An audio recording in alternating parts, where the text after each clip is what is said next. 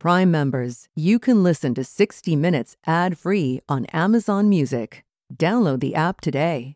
This spring, if you'd rather spend time enjoying your lawn instead of trying to keep it alive, there's good news. TrueGreen is the easiest and most affordable way to get a beautiful lawn. All you have to do is water and mow, and they'll do the rest weed control, fertilization, aeration, and even some things you might not even think of. They'll do all of it, while you can do literally anything else. With TrueGreen, you can have your lawn looking as good as a putting green. That's not hyperbole. TrueGreen is the official lawn care treatment provider of the PGA Tour. TrueGreen offers a satisfaction guarantee, and they have a verified best price promise, which guarantees you the lowest price with no compromise on quality. You do you. Let TrueGreen do your lawn care. Visit truegreen.com to get the best lawn at the best price with the best people guaranteed. Do you ever wonder where all your money went? Like every single time you look at your bank account? Honestly, it's probably all those subscriptions. I felt that way too until I got Rocket Money. Rocket Money helped me see all the subscriptions I'm paying for, and it was eye opening. Between streaming services, fitness apps, delivery services, it all adds up so quickly. Rocket Money is a personal finance app that finds and cancels your unwanted subscriptions, monitors your spending, and helps lower your bills. Rocket Money has over 5 million users and has helped save its members an average of $720 a year, with over 500 million in canceled subscriptions. Stop wasting money on things you don't use. Cancel your unwanted subscriptions by going to rocketmoney.com slash Wondery. That's rocketmoney.com slash Wondery. rocketmoney.com slash Wondery.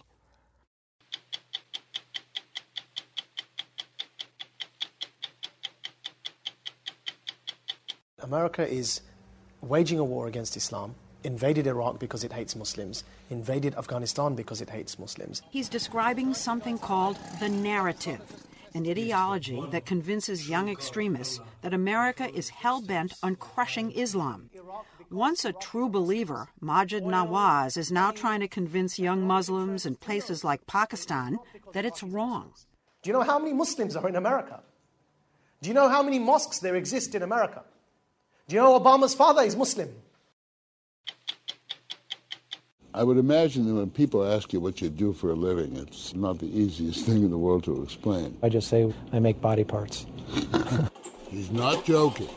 By manipulating cells in the human body to regrow tissue, researchers have created ears and bladders and even heart valves that's beating. The U.S. government and biotech companies are pouring hundreds of millions of dollars into regenerative medicine hoping to profoundly change human lives.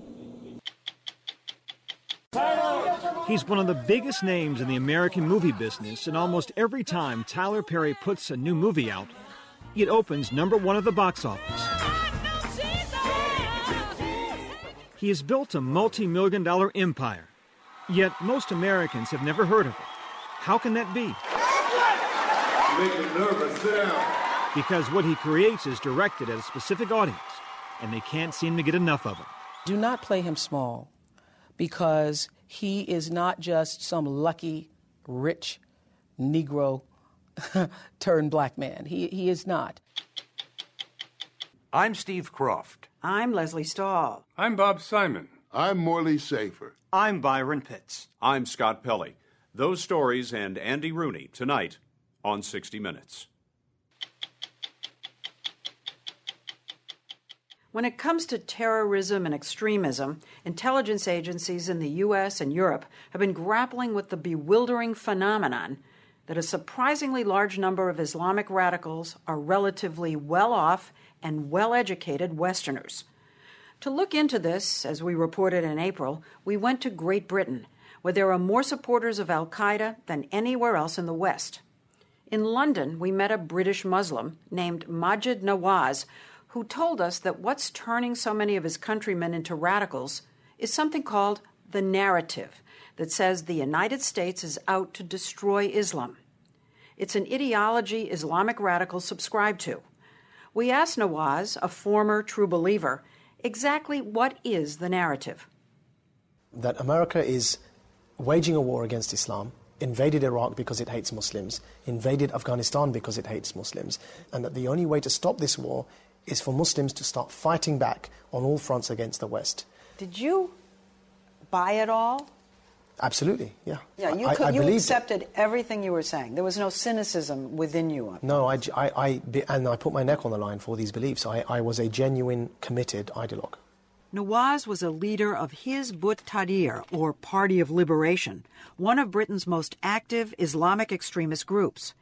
He joined when he was in college here at the University of London But this is where I actually took the oath, uh, the membership oath.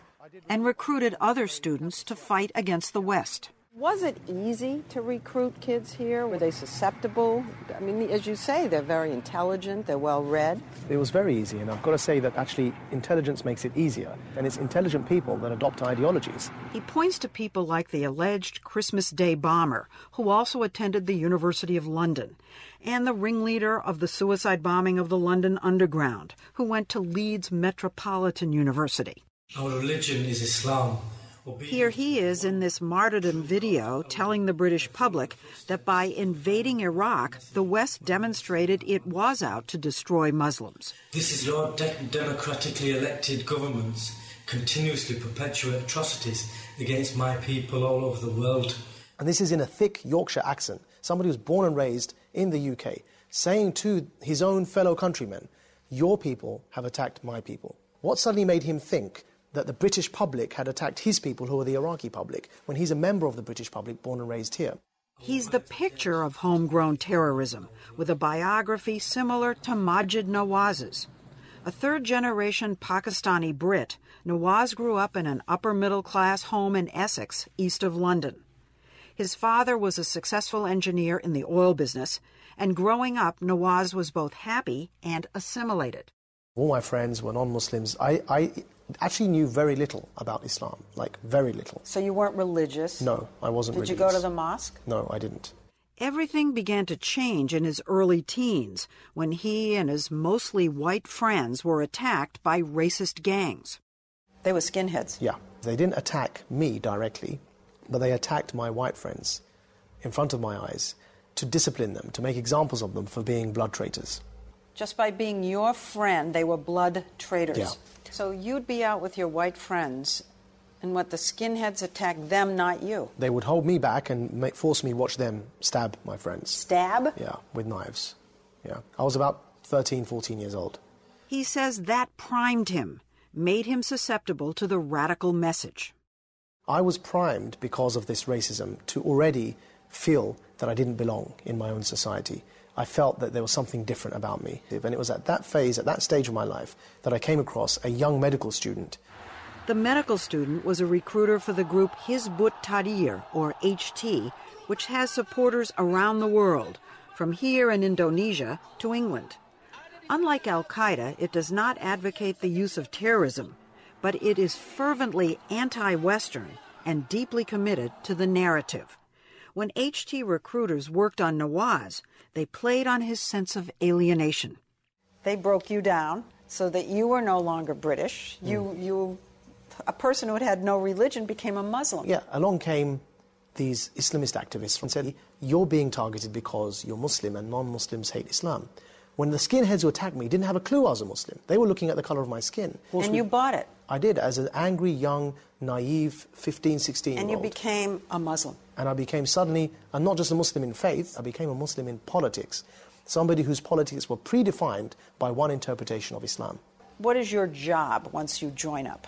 To recruit as many people as possible to this group and spread this narrative far and wide. After working in England for five years, he was sent abroad to spread the narrative to Pakistan and then to Denmark.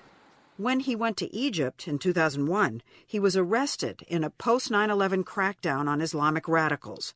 It was the beginning of his journey back from extremism, a journey that began in the dungeons of Cairo State Security headquarters. Everyone was given numbers. My number was 42. And then what they did is they started with number one, called number one into their interrogation cell, and the, and the rest of the hundreds of people that were there would have to listen to number one scream as he was being electrocuted. Then they would call number two, and everyone had to hear number two scream and, and get electrocuted. They'd call number three, and they'd go up the numbers one by one. So you can imagine, I was 42. And you listened to I'd have to 41 listen to people 41 being. people being tortured. You said electrocuted. What do you mean electrocuted? Electricity was applied to their um, genitalia and their teeth. Oh my God. During his trial, he remained defiant. He would walk in and out of court shouting out radical slogans. After he was convicted and sentenced to prison for five years, he was locked up with the assassins of Anwar Sadat and leaders of the Muslim Brotherhood.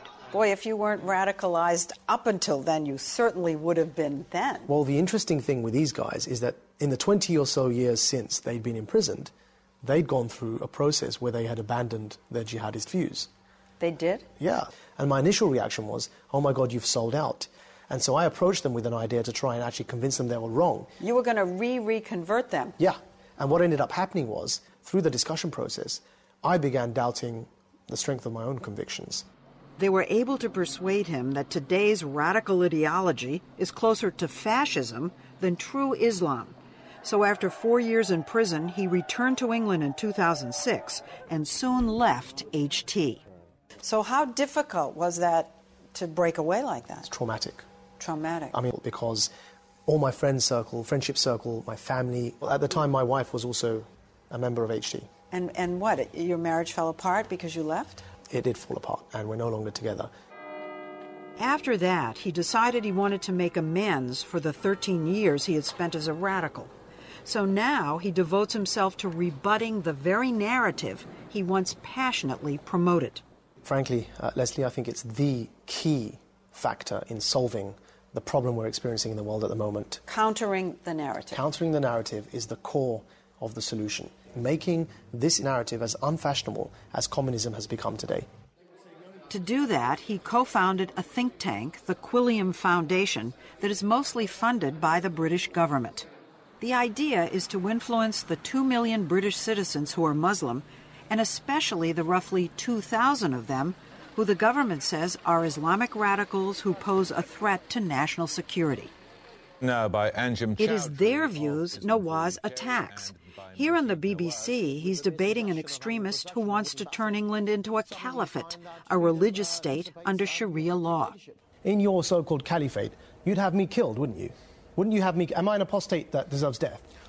Oh, well, I mean, obviously, Answer the Maajid question. Nawaz, Maajid Nawaz Answer. one So of them. will I be So you know that very as an apostate well, you know what the caliphate? you've asked him Answer about the question. We suddenly saw a police helicopter. Here he is at Oxford taking difficult questions, like the one about the drone attacks in Pakistan.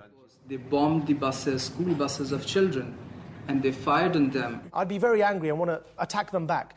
What's the link between wanting to attack someone who's killed my family and wanting to enforce one interpretation of Islam over the entire country? And now Maajid Nawaz is taking his war of ideas to Osama bin Laden's doorstep, Pakistan, where HT had sent Nawaz 11 years ago to spread the word. It was 1999. Pakistan had just tested its atomic bomb, and uh, the global leadership of HT had decided that they wanted to establish HT in this country so that their caliphate could go nuclear.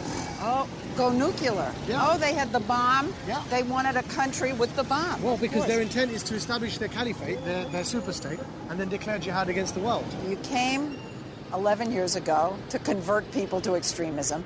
You've come back to what? Undo what you did.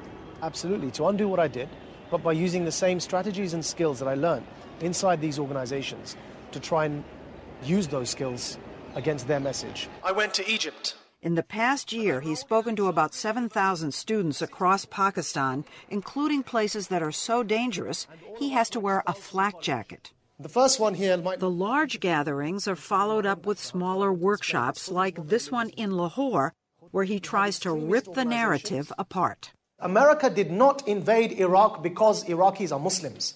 Oil, money, economic interests, who knows? But it was not because Iraqis are Muslims. Do you know how many Muslims are in America?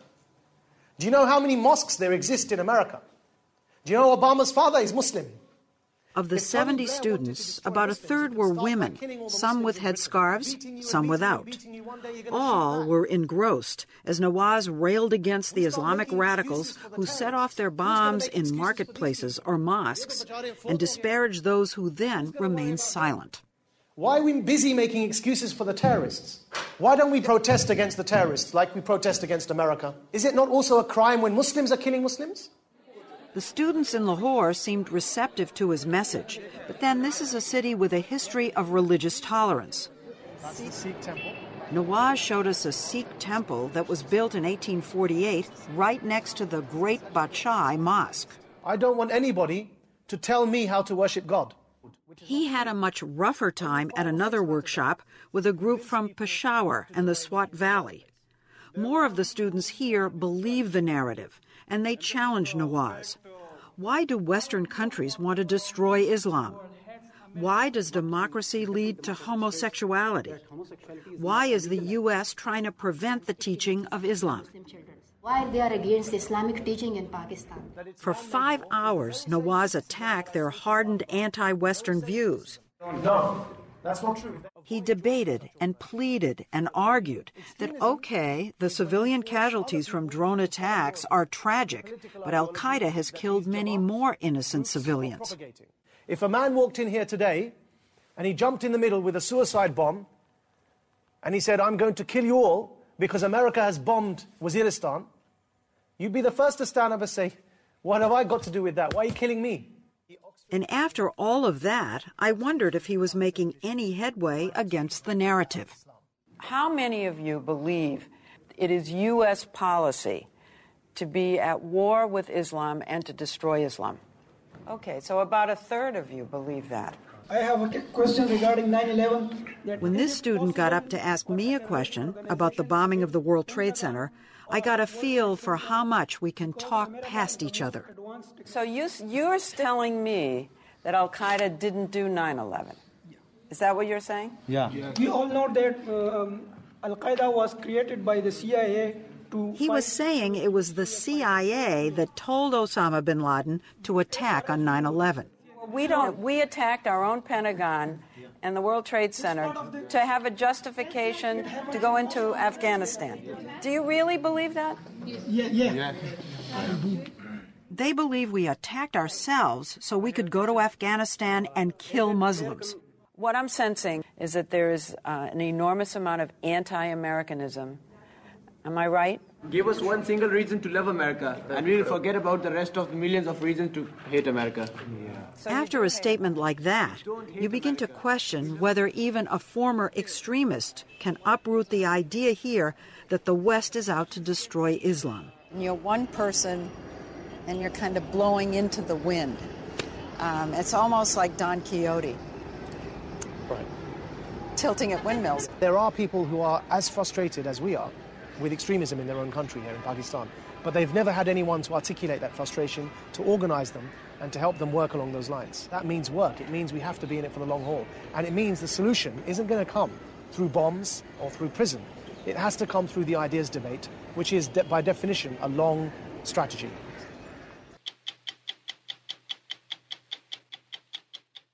Thousands wait in vain for organ transplants. Soldiers return from battle horribly maimed.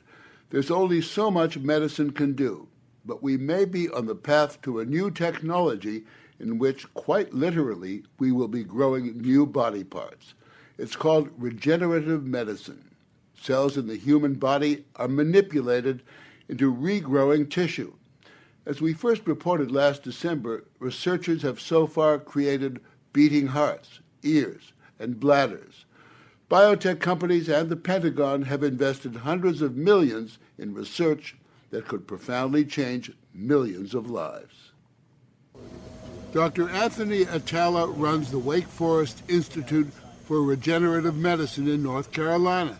You name the body part, chances are Dr. Atala is trying to grow one.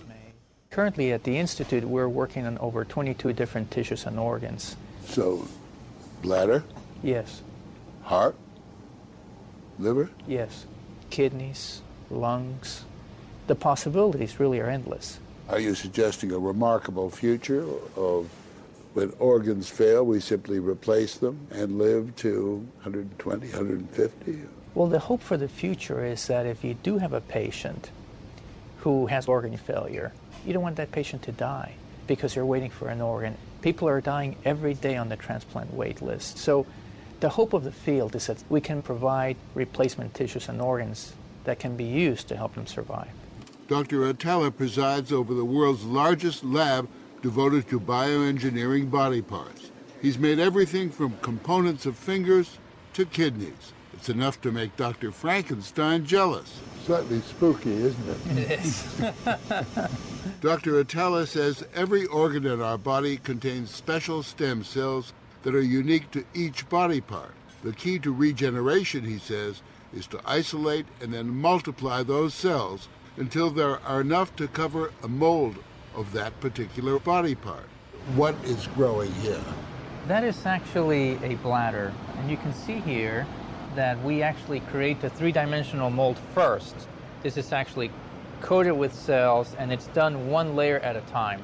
It's very much like baking a layered cake. It's sort of surgery as pastry making. But how do those cells know? it's a really stupid question, I understand, but how do the bladder cells know that they should be functioning as bladder cells? Every single cell in your body has all that genetic information to create a whole new you. So if you place that cell in the right environment, it'll be programmed to do what it's supposed to do. Dr. Atala says some body parts are more simple to make than others. Uh, this is actually an ear mold, and you can see here the mold shaped like an ear. And then what we do is we start seeding these with cells, and then this is actually the fully engineered ear. The molds are designed to degrade over time, so as the tissue forms, the mold goes away. And if that was for a child, would that grow with the child? Yes, the body does recognize them as their own, and it does grow with the child. Depending on the body part, Atala says the whole process can take six to eight weeks. This is actually an engineered heart valve.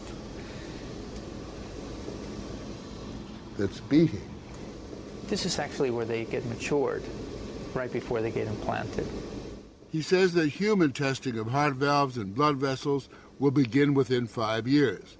He's already grown and transplanted livers in mice and has successfully transplanted human bladders grown outside the body from the patient's own cells.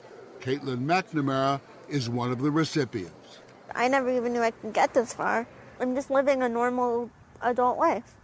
Meanwhile, in Pittsburgh, researchers are taking a different approach. At the McGowan Institute for Regenerative Medicine, they're trying to trick the body into actually repairing and regenerating itself. Dr. Stephen Badylak is the Institute's deputy director. I would imagine that when people ask you what you do for a living, it's uh, not the easiest thing in the world to explain. I just say I make body parts. it gets their attention. He and his team are convinced that the key to regeneration is finding the switch in our bodies that tells our cells to grow when we're still in the womb. The accepted wisdom is that we're born with what we have, and that's it.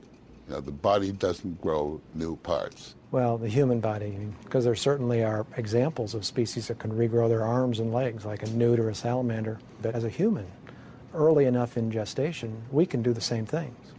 We can regrow major body parts. In essence, is what you're doing trying to find the key to turning that process back on. Yeah. If we could make the body, or at least the part of the body that's injured or missing, think that it's an early fetus again, it's game, set, and match.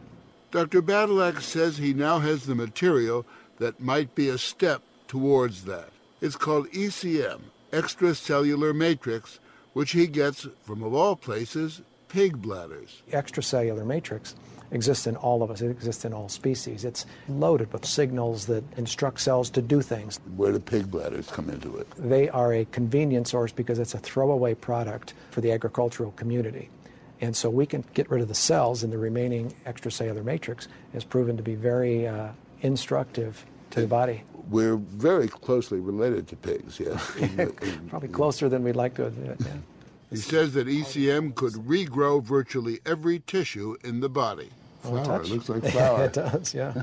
Yeah, it's taking this through airports can be tricky sometimes. when doctors at the University of Pittsburgh were treating a patient with cancer of the esophagus who was too weak to face complicated surgery, they turned to Dr. Badylak and his ECM. Our therapy of choice right now is to remove the esophagus and pull the remaining stomach up through the chest and attach it to what's left in the throat. So the treatment's as bad as the disease. So what we have done is said, can we take a regenerative medicine approach to allow surgeons to go in and just resect cancer and instruct the remaining esophagus to regrow itself. Dr. Blair Jobe operated on 76 year old Erwin Schmidt last April. Jobe removed the cancerous lining of the esophagus and inserted a sleeve of ECM.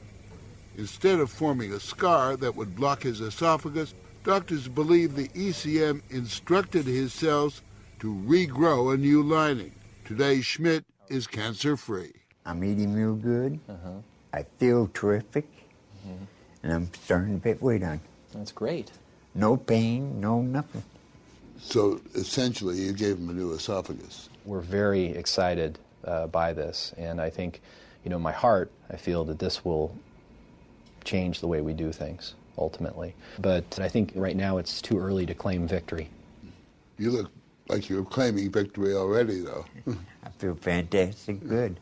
Based on that success, Dr. Jobe and his colleagues hope to start a full clinical trial soon. Welcome back. And then there's the military. The Pentagon has invested $250 million in regenerative research aimed at helping soldiers with severe battle injuries, regrowing muscle and skin for burn injuries, as well as transplant technology for lost limbs. Dr. Stephen Wolf is the chief of clinical trials at the Army's Institute for Surgical Research. I would imagine that the patient group that you're dealing with are a particularly positive one. They're young, eager men who suffer these horrible losses and want to get as much of their lives together as they can. Absolutely. They want to go back. Most of these guys do. They say, hey, fix me up so I can go back. Beginning this month, Dr. Wolf is leading a clinical trial that could one day make that possible. Army surgeons will implant ECM in the limbs of severely injured soldiers in hopes of restoring muscle lost to roadside bombs. What we're doing with this project is putting this ECM in there and then hoping that it populates and it becomes muscle. It also, in a place like this, goes by the name of pixie dust, correct? Right. well, it is somewhat magical, isn't it? The whole notion of, well, we're going to put this powder in there and it's going to make a new thing.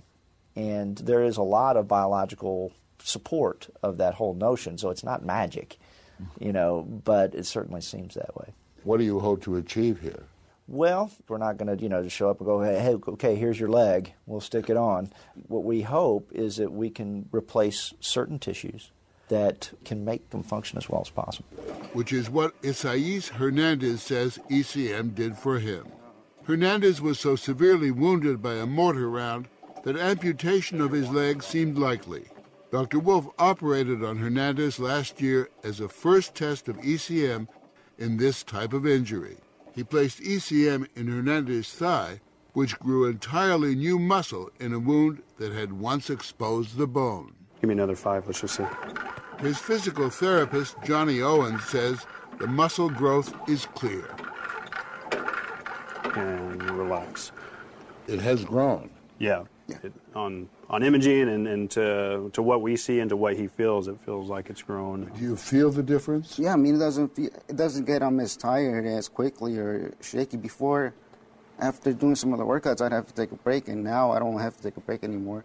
It's remarkable. It's yeah. amazing. It must give you a lot of pleasure to see that kind of progress. It does, yeah. And I think there's a lot of potential to see bigger and better things. When you saw that this, to some extent, worked, were you surprised? Did it fail miserably? No. Uh, in fact, it seemed to work. Eureka. If this works, it could really change trauma medicine, yes? In terms of muscle loss, now, all right, what happens if we put that by a nerve? What happens if we put that by bone? What happens if we put that by your heart? What happens if we put that by. So, so, so you see, it, it opens a lot of doors if it actually works. The military is also using regenerative techniques in hand replacements for amputees. Doctors at the University of Pittsburgh have successfully transplanted a hand taken from a cadaver onto the arm of Marine Josh Maloney, who lost his right hand working with dynamite. How's the hand feeling today? Using cell therapy and a bone marrow transplant from the donor, doctors were able to get Josh's body to accept the new hand without many of the anti rejection drugs that are almost always toxic. Maloney says the surgery has given him his life back. To Dr. Wolf, it's the least medicine can do. These guys, they were protecting us. They took the hit for us, and they deserve our respect for that reason. And, uh, and from my perspective, they deserve our very best effort to do the best we know how to do, and then further to do the best that we don't even know yet how to do. 60 Minutes continues in a moment, and we're always online at 60minutes.com. What filmmaker has had five movies open number one at the box office in the last four years?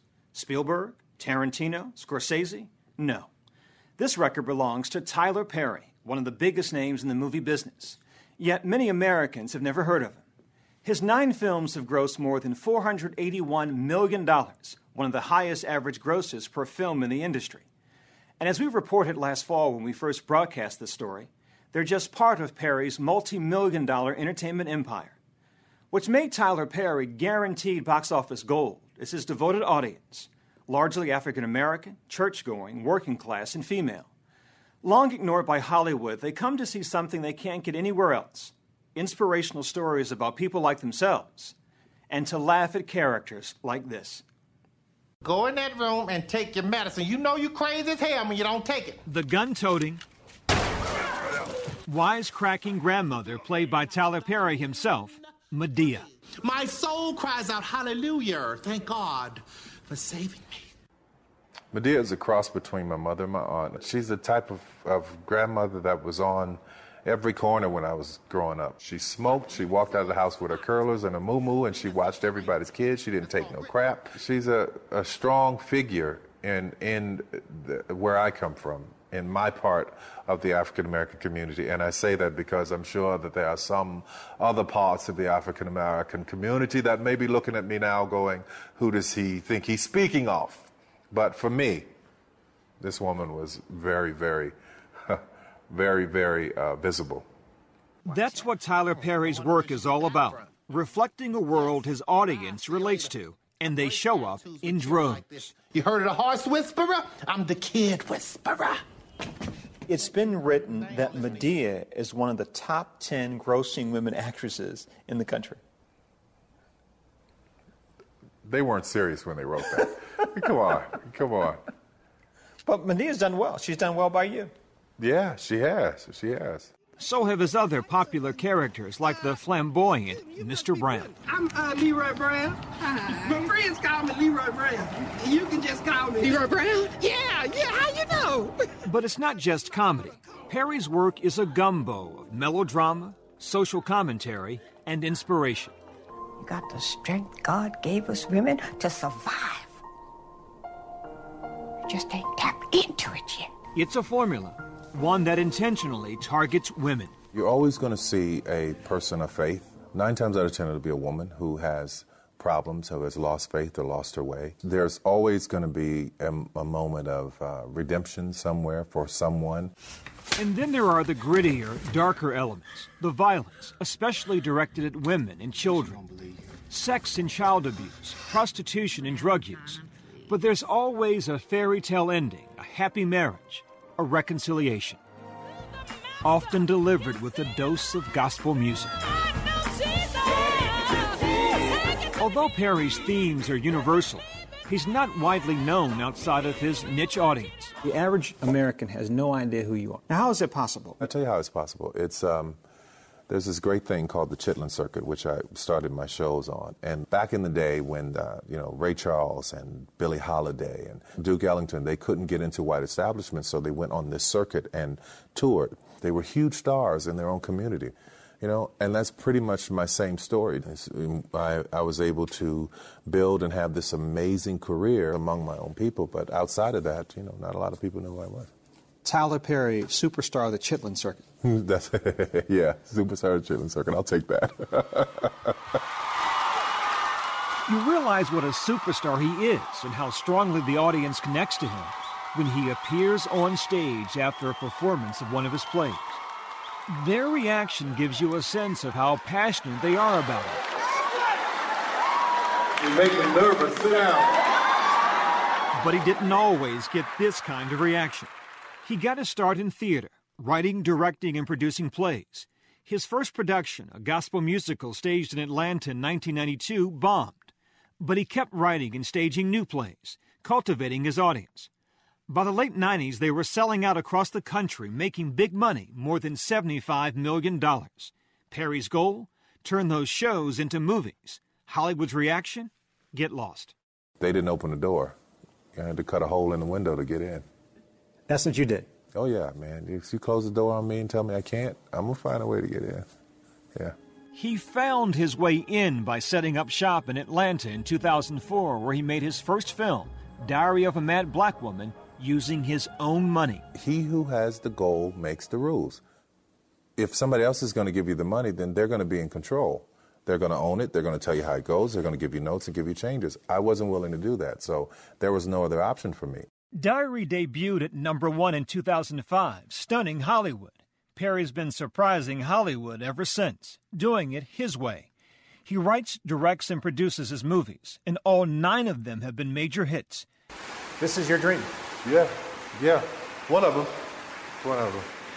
This is Tyler Perry Studios, 31 acres of movie and television production facilities, one of the largest independently owned studios outside of Hollywood. It opened over a year ago, financed by Perry himself with the profits he's made from his productions. It's Perry's multi million dollar Magic Kingdom. This is the back lot. And I named it 34th Street as in Miracle on 34th Street. Hmm. He makes all of his films here, releasing two a year, and he employs as many as 400 people. That's the Cicely Tyson stage next to it. It has five sound stages, a gym, even a chapel. This is wardrobe. And there's Madea. Where? Up there. so Madea. That's where she lives between movies. Roll sound, please. We're rolling. When he's not making movies, this relentless multitasker is running his two hit sitcoms on TBS House of Payne and Meet the Browns.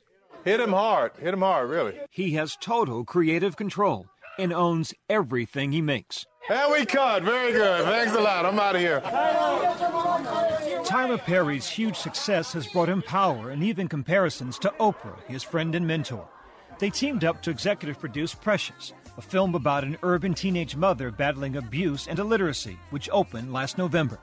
Do not play him small because he is not just some lucky, rich Negro turned black man. He, he is not. To be able to take what he saw as an opportunity to reach a uh, group of people and to turn that into this multi million, soon to be multi billion dollar enterprise is um, what everybody else is trying to do. What's the connection you think Tyler Perry has with African American women? Well, first of all, I think he grew up being raised by strong black women, and so much of what he does is is really um, in celebration of that. I think that's what Madea really is a compilation of, you know, all those strong black women that I know.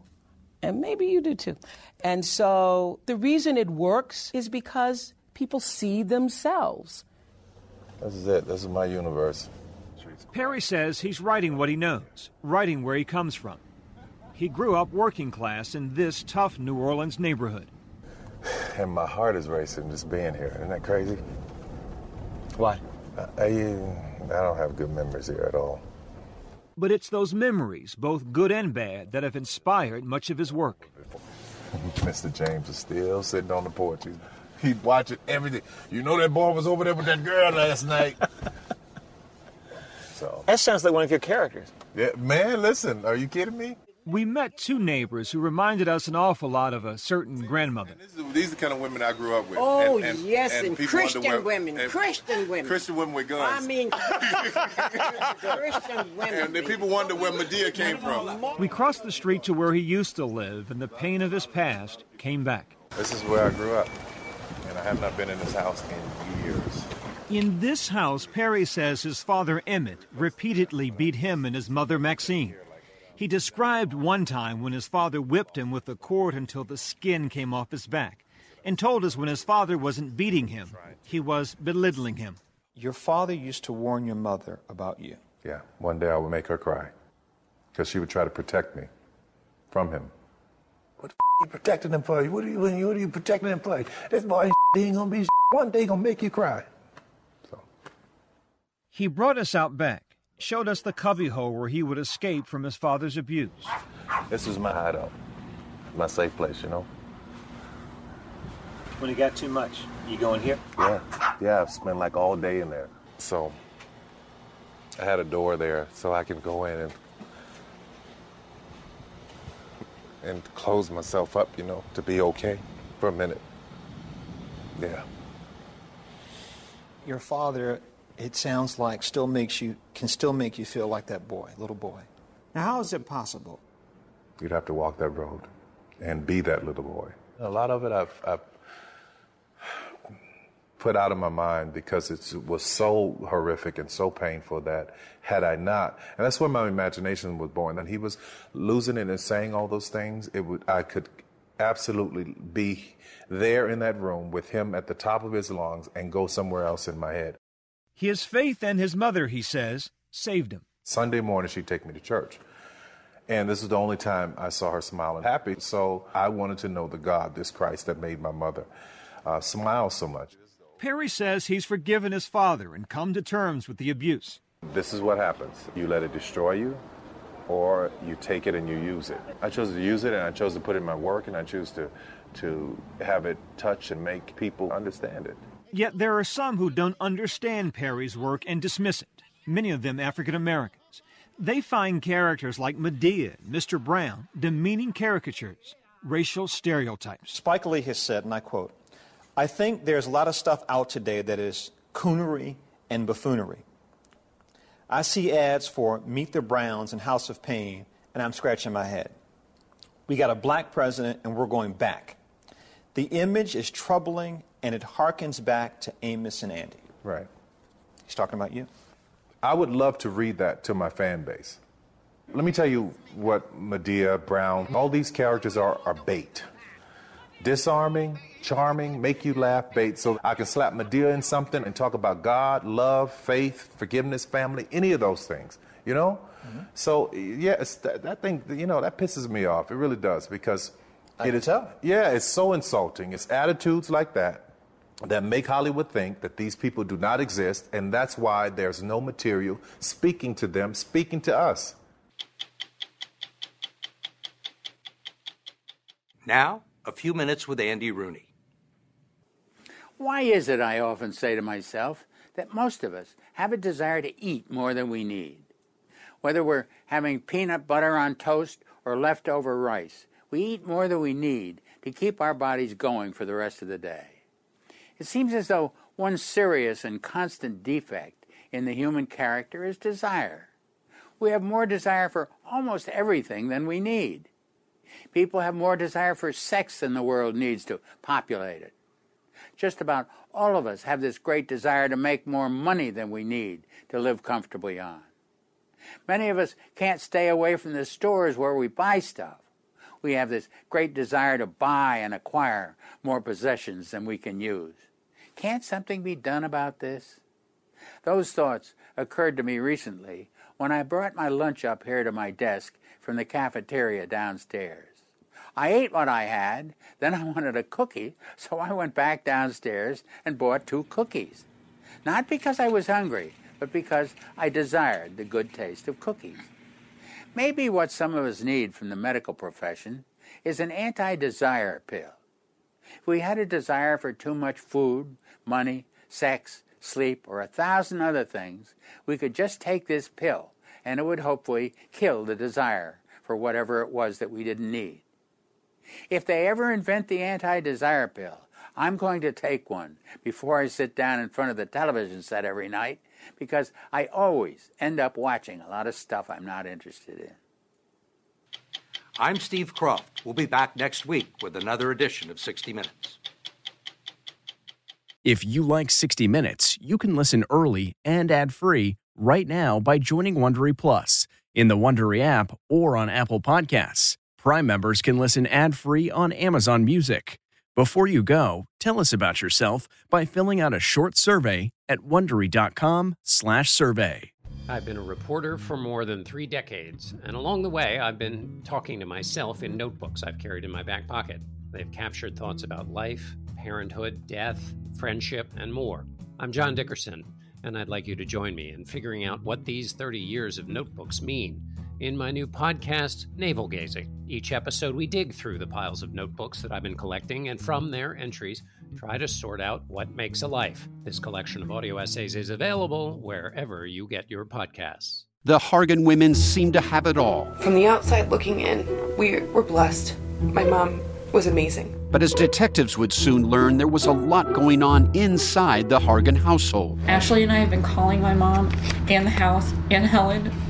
No one's answering. 63 year old Pamela Hargan gunned down in her own home. Her youngest daughter, Helen, lay dead upstairs. Patrol, when they arrived, assumed or thought that there might have been a murder suicide. But for the detectives on the scene, there were things about the scene itself that were concerning to us on day one. Who would want to kill their mother and their little sister? There is no boogeyman here. It is exactly who we think it is. I'm Peter Van Sant from 48 Hours. This is Blood is Thicker The Hargan Family Killings. Listen to Blood is Thicker The Hargan Family Killings early and ad free starting May 1st with a 48 Hours Plus subscription on Apple Podcasts.